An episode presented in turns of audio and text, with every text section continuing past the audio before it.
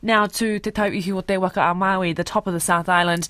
Our reporter Samantha Gee is across all of the issues and resilience in the face of worsening climate change must be top of mind for your residents, Sam.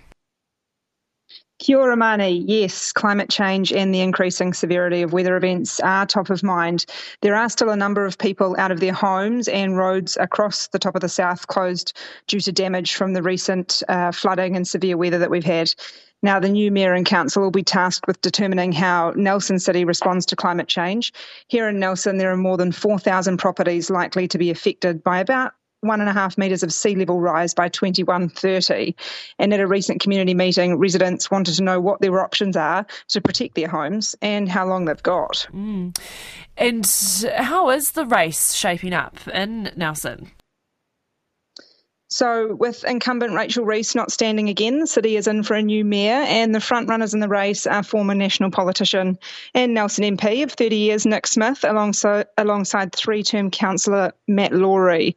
So Smith's got a number of environmental priorities to stop coal being burnt in Nelson, double electric vehicle charging stations, and improve public transport options. Uh, Lawrey hoping to create a more compact city so people don't have to rely on vehicles, get more Nelsonians on electric buses. But the race also has one of the country's youngest candidates, 22-year-old first-term councillor Rohan O'Neill Stevens, and one of the oldest, 84-year-old Kerry Neal. Wow, still going. That's awesome. And what are the main concerns in the neighbouring Marlborough district?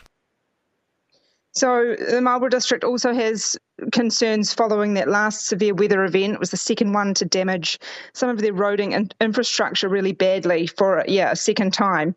So in the Marlborough Sounds, many roads remain closed, and there's still actually uncertainty as to whether access can or will be reinstated. The incumbent mayor John Leggett stepping down after two terms. He's nominated Deputy Mayor Nadine Taylor, who looks to be the front runner.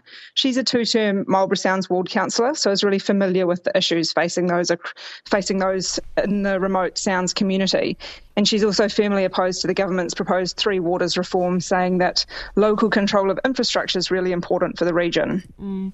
Well, kia ora for that roundup. That is our Nelson Tasman reporter Samantha Gee.